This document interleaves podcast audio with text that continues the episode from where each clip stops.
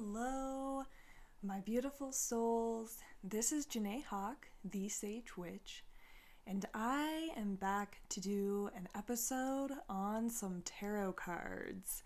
So I haven't been talking about them as much lately, but I decided, and it felt very appropriate because my great-grandmother passed away yesterday, to do an episode that teaches about some of the symbolism that I see when interpreting the death card. And I also wanted to pick the death card because I feel like a lot of the times people get so scared that when the death card gets pulled that it means someone's going to physically die, and most of the times that's not the case. I would actually say that a lot of the times it has more to do with either a mental, emotional, or spiritual death. So almost kind of like your energetic deaths, like something unconscious is coming up to the surface to heal. And so psychologically you're going through things and you're changing and you're always growing as a person. And so death actually just means change. And so I think that tonight will be fun to just talk about the shadow work that really goes into death and that concept, because it is, I think, a really awkward thing to talk about sometimes, especially having just recently gone through my own miscarriage and feeling a lot of death and rebirth going on in my life right now. So I have three different tarot decks, and I pulled my death card from each one. And I'm going to kind of go over the symbolism of that and tie it into a lot of the different things that I see. So my first deck is really fun because it is, I believe, called Tarot of the Divine. And it is all about myths and fairy tales and storytelling. And I have always loved that. As a little girl, my mom would actually read us our genealogy. So she would go and do, she's such a nerd, I love her.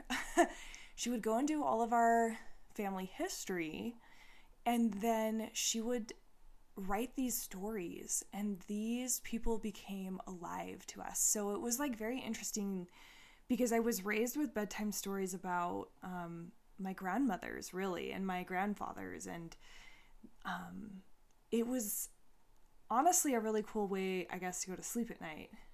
Either that or my mom would usually read to us. And so it's interesting because, and I'll definitely post a picture of all three of these cards so that if you want, you can even look at the picture of it while I'm talking about it on the podcast. And so the first card has, it's beautiful red. There's this girl pulling back the curtain, and it shows a man. And it's so interesting, I think, that this is the depiction of death, because without knowing anything about it, I would look at it and see it as, it's almost as if this young woman is stepping more into her feminine energy, the darkness. And so I think I've talked in some of my previous episodes about how the darkness tends to be the yin energy in the yin and yang in the Chinese metaphysics. And so I think it's very interesting because part of the heroine's journey is actually a sexual awakening.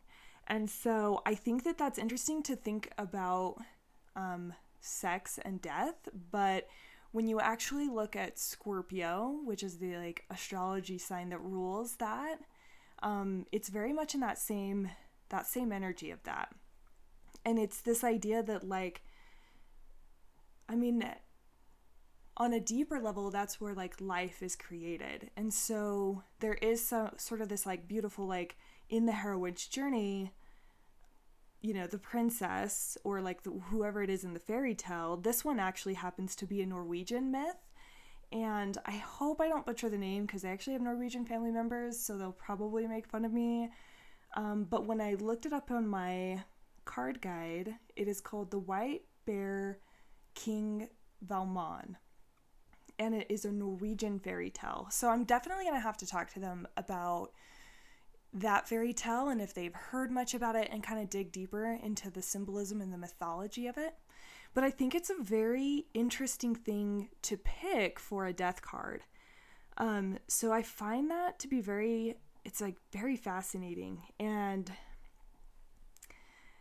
I actually love getting the death card, because even though we're really scared of change, our change doesn't happen in a comfort zone. And it's like, I've been reading lots of books, and so I'll probably talk about them from time to time, but I was reading one called The Untethered Soul. And it was talking about how we have these almost like mental and emotional cages. And when something uncomfortable comes up, like death, for example, we get really uncomfortable sometimes with the lower vibration feelings, right? Like sadness and different things. And so I think if we look at it through this lens of neutrality, we don't see our sadness as something that's uncomfortable. And we're not trying to bypass it. And so one of the things I just learned recently with my great-grandmother's passing was that it's okay that I'm sad right now. I think a lot of the times, even though, yes, she was 93, and it's of course, she lived a long lifetime. I can't even imagine, now I'm I wish I could ask her, what was it like when you were a teenager? This world has changed so much since then. And she is my last great-grandparent to be alive. So it's kind of the end of, this era. This end of this generation is gone for me now. And those stories that they could have told me, they're all going to be secondhand knowledge now. So it's interesting how people will tell us when... we're honoring the life of these people that pass on, that we're not allowed to be sad because we'll see them again if that's their belief or whatever the different thing, it's oh, they lived a long time. Whether or not they lived a long time doesn't mean that you don't have to bypass your sadness. And I think that's a very important lesson that the death card actually teaches when you're interpreting it, is that change happens, and change is like death.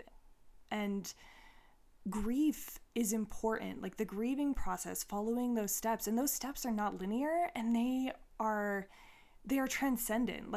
They're very intersectional. You may feel angry and sad at the same time. And I think it's so important when you look at older cultures, they would actually have people who were considered professional mourners to help the family grieve when someone passed on, no matter the age. Of course, when there's young people dying, there is more of a tragedy to that, but it also doesn't diminish that we're, I heard it so beautifully put on Marianne Williamson's podcast.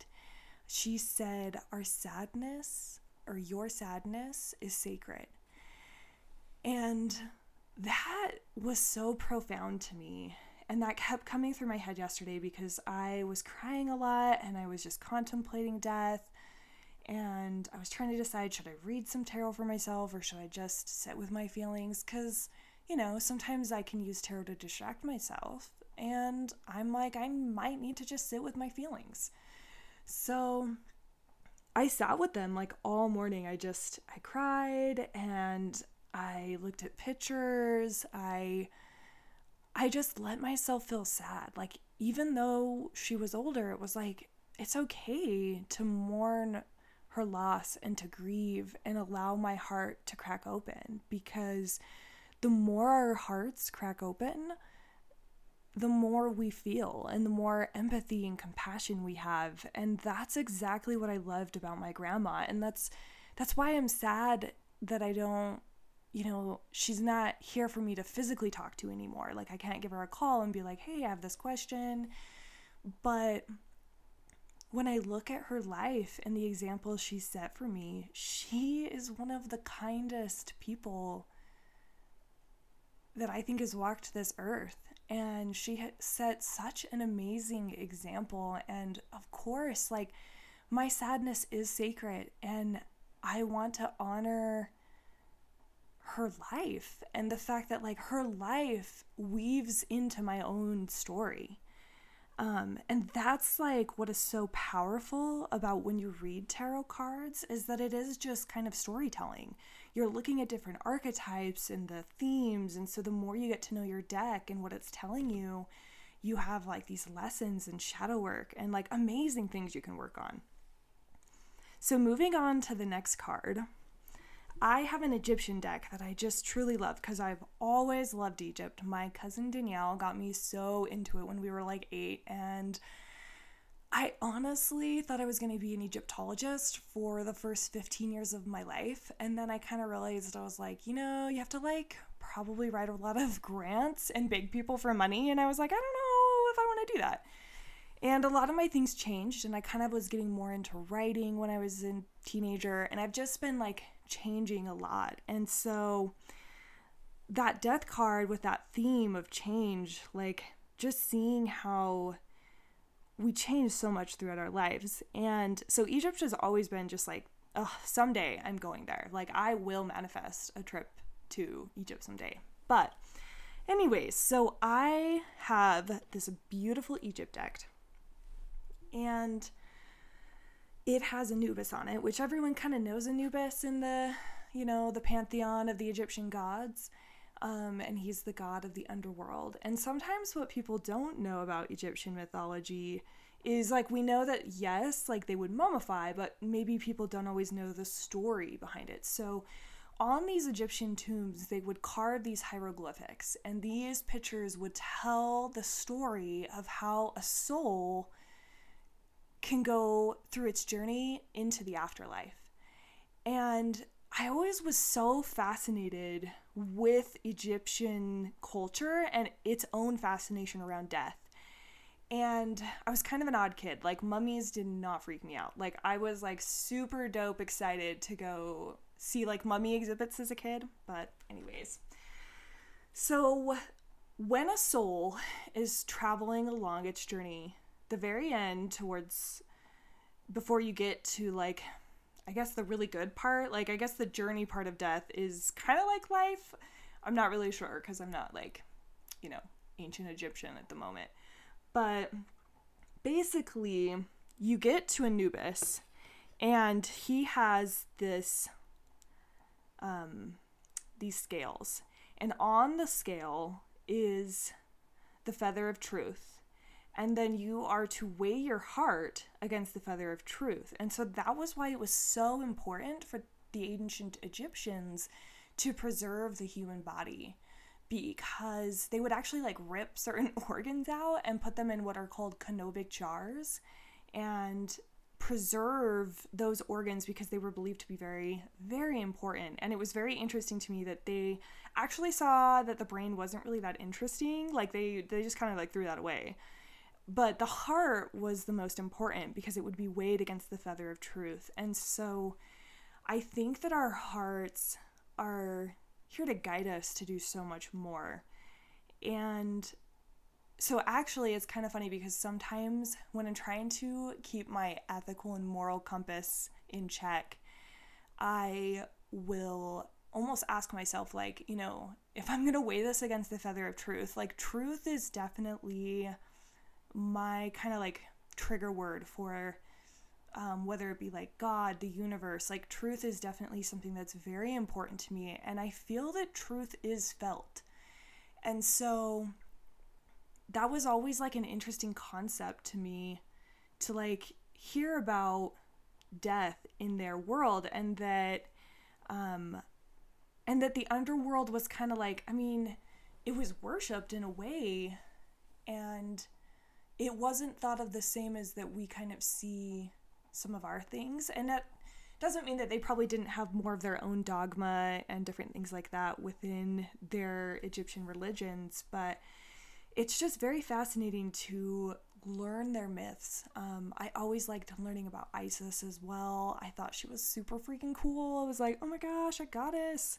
So Egyptian mythology has always been such a tool for me to help myself do my own shadow work, and when I'm like reading my own tarot cards, to be able to just see that it's just about changing. It's nothing to really be scared of. And it doesn't mean there's not times where I'm not afraid, but for the most part,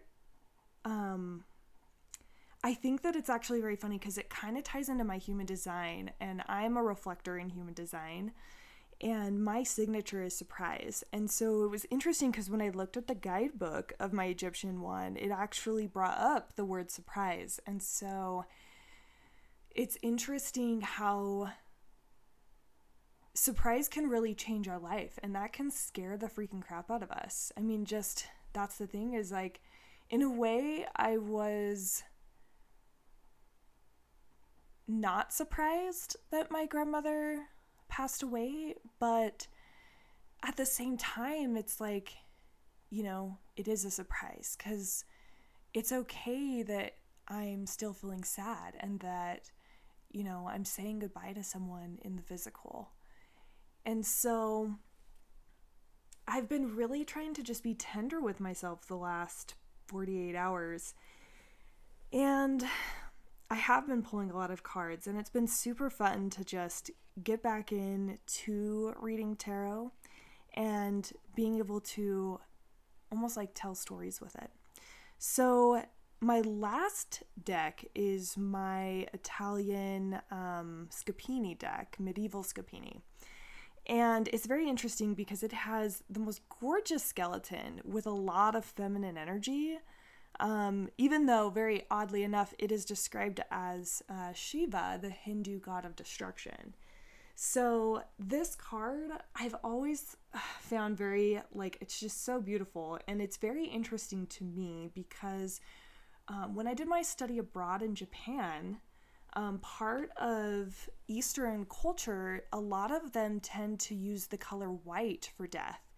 And I think it's very interesting how in the Western world, black is typically associated with death. And so it's kind of fascinating to see what other cultures' spirituality has to say on the topic of death. And so I kind of see it as almost like the yin and yang, like, of the tarot, and also just basically life itself, because as I've talked about, the feminine being like that darkness, we're really terrified of it. We're really scared to go into the darkness. And it was kind of crazy because I knew that my great-grandma was in a lot of pain, so of course, like, I was trying to send her a lot of love, because I was just like, I know me, and, like, if that was me right now, like, I'd be super freaking scared, because I'm totally not ready to die. Like, yeah, I guess death kind of scares me, in a way, because I'm not ready. Like, I can feel that I have so much life in me, and there's still so much that's supposed to be, like, created by me and brought into this world and manifested. And that's been super helpful to almost have, like, this awakening from this, that's helping me see how much death transforms our lives. It does change our lives, whether it's a miscarriage, whether it's the loss of a child, whether it's the loss of a parent. I mean, it changes us when we have to say goodbye like that. And it's such a mystery, but I think that the unknown can be really fun. And I think that's where I've been trying to both allow myself the feelings of sadness, but also allow, if I also feel like feeling happy one second, then I'm allowed to do that too. And I think that was something I had to learn when I lost an aunt to cancer, and then I lost a cousin to an accidental prescription drug overdose. And both of their deaths were much younger than, you know, my great-grandmother. And so there was a lot more heaviness to their death. And I grew a lot after both of their deaths. And it's not to say that I'm grateful that they are gone, because of course, 100%, I would love for them to still be here, because they left a lot of people behind. But I think that each time it it helped me dig into my own feelings, my own darkness, you know, those low vibration feelings that we're all kind of like really scared of because we're always like high vibe, high vibe, high vibe. But like, honestly, sometimes you need the low vibes. Like, I don't know about you, but I love soundtracks in movies, and like, oh, those low bass, like just primal sounds are so freaking awesome. Just the same as like a high note or a punctuated silence when you're listening to music. And so our emotions are very much like music, and they, like, I always kind of joke, like, and I might have said this in another one, so I'm just going to repeat myself a lot, but energy in motion, that is what emotions are. And I think there's so much we can learn from our emotional waves. And I can feel that, like, even though as a reflector, I don't really have, like, the defined, I believe it's the sacral that deals with a lot of the emotions and those emotional waves, the way that some of these other types do. But I do have this great capacity to look into my past and reflect on things. And it's very interesting because in my human design chart, because this is also just kind of turning into a human design lesson on top of a tarot lesson, I have Gateway 48, and that deals with the gift of resourcefulness. And so it's super interesting to me because a lot of the times in the I Ching, that's called the whale, and not whale like a fish, or I guess actually I think whales are mammals, but a well, like that water would be in. And water represents emotion. And so it's very interesting to me that we have these deep wells within ourselves of emotion. And sometimes death brings out like a deep, deep darkness that we weren't expecting. And there's a lot of healing that has to come after death or change, whether it's, you know, a divorce. I mean, they kind of say, I think the big three, you know, kind of major traumas are death, divorce, and moving. So if you've had those, like, we've all had some trauma in our lives. And so there's a lot of healing that has to be done when we've had these big moving, emotional, changing parts of our life that are part of our journey. And I use a lot of my tarot and human design to go in and find more meaning for myself, not to necessarily bypass my grieving, but to have a deeper understanding of who I am and where I've come from. And so it's kind of fun because I've actually been able to get a lot of my family members' human design charts. And it's been really cool to see like what gateways we have in common. And of course I don't have channels, but kind of like where as a reflector, I amplify their energy or I light them up or they light me up. And it's just been, so fun to be able to have a place where I can talk about this side of me that's like, I'm kind of just a deep person. Like same with that gateway of 48 where I just want to go deep into conversation. Like I love getting into meta-analysis of the cards and kind of reading the story they're telling us. And so each card like is not to be feared. And that was kind of why I wanted to talk about the death card, even though it is kind of like, it's a sensitive subject for me right now. I'm still grieving a lot of different things with the miscarriage and now my great grandmother, but then also I've been kind of grieving that I'm almost done with graduate school and I'm kind of like coming into the final stretch and I'm like, oh my gosh, like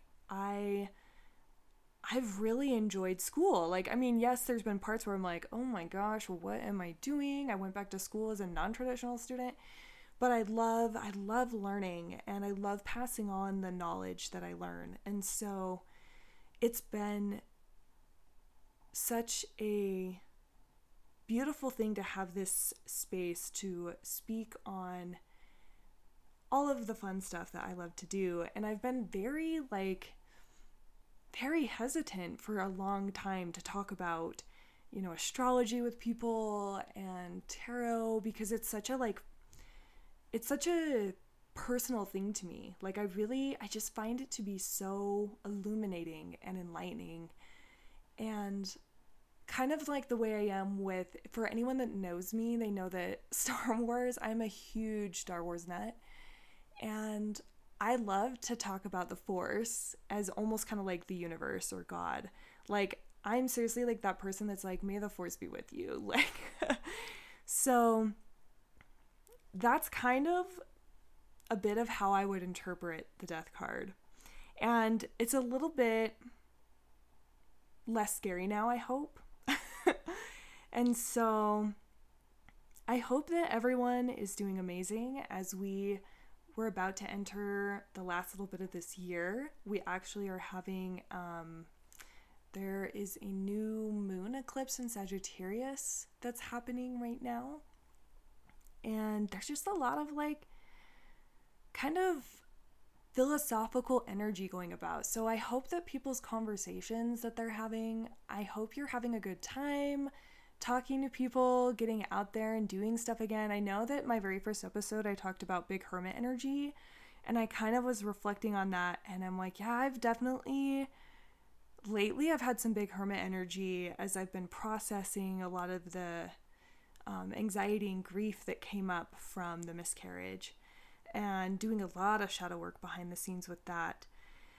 So I hope everyone is doing awesome, because I know that there's sometimes depression goes up in winter, so definitely exercise if you can. That always helps me. Go on walks in the sunshine if you can, and hot Epsom salt baths, those are amazing. Also a vitamin D supplement, that could be great. So I think too, part of why the death card is so fascinating to me is that it also ties into winter. And so we're about to enter the winter solstice is coming up on the 21st, which also is the beginning of Capricorn season, which I'm a Capricorn, so that'll be really fun. My birthday's coming up. This is the last, in less than a month, I'll be 32. So that is pretty crazy how time flies. But yeah, winter is all about reflection. And so I'm going to spend this winter really just embracing it. Normally, I don't really like winter because I kind of hate to be cold. And I'm going to just try and get over that this winter and go maybe snowshoeing and be more active, maybe even just be more social.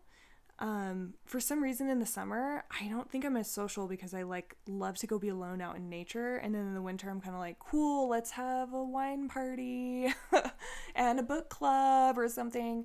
So I'm going to just start being more conscious and intentional with every day that I can, because that's what death teaches us. It does become an awakening in a way. Death is also rebirth, and it's a cycle of life that we can't escape. So same with winter. It's the same with winter and death are pretty much the same meaning as far as a lot of the symbolism. So I am looking forward to more podcast episodes. I'm excited to talk more about the things I love and really channel a lot of my creativity into my conscious content that I'm creating on social media, and maybe I'm gonna start writing a book. I don't know, we're gonna see, but I'm excited to build a community of women who just, and I guess men too if they want, just anyone who's really looking to do shadow work around their feminine energy and healing the sisterhood. And with that comes a lot of change. Anytime we want to heal, we have to allow change. And so if we're afraid to let change in, then we're afraid to let our healing in. And that's, I think, a very important lesson when it comes to releasing like limited beliefs and blocking, and as we're attracting and manifesting. So it has been a lovely evening. This has kind of turned into a tarot / human design / manifesting lesson, I guess. I don't know. I think in the future I might do more of the major arcana cards and kind of start doing more series and batching my work as I am finishing up grad school. I'm hopefully getting an internship. I'm trying to manifest an internship at the Health and Wellness Center at my campus. So that will be super cool. So that is going to take some of my time. But I'm really excited to commit more to this podcast and to my listeners. And thank you to all of you who have listened to this awesome podcast. I hope this resonates with you. I hope that you'll reach out to me if anything, you know, if you want to talk about anything like that I've talked about. I'm also open to like podcast episode suggestions. So I really just want to create a lot of space for storytelling and conversation and discussions. So I'm excited to interview people and different things. But thank you to everyone. I love you all so much. And please, please share this with a friend if you feel like this has helped you and you feel like it will resonate with them. And I will just leave us with the best is yet to come.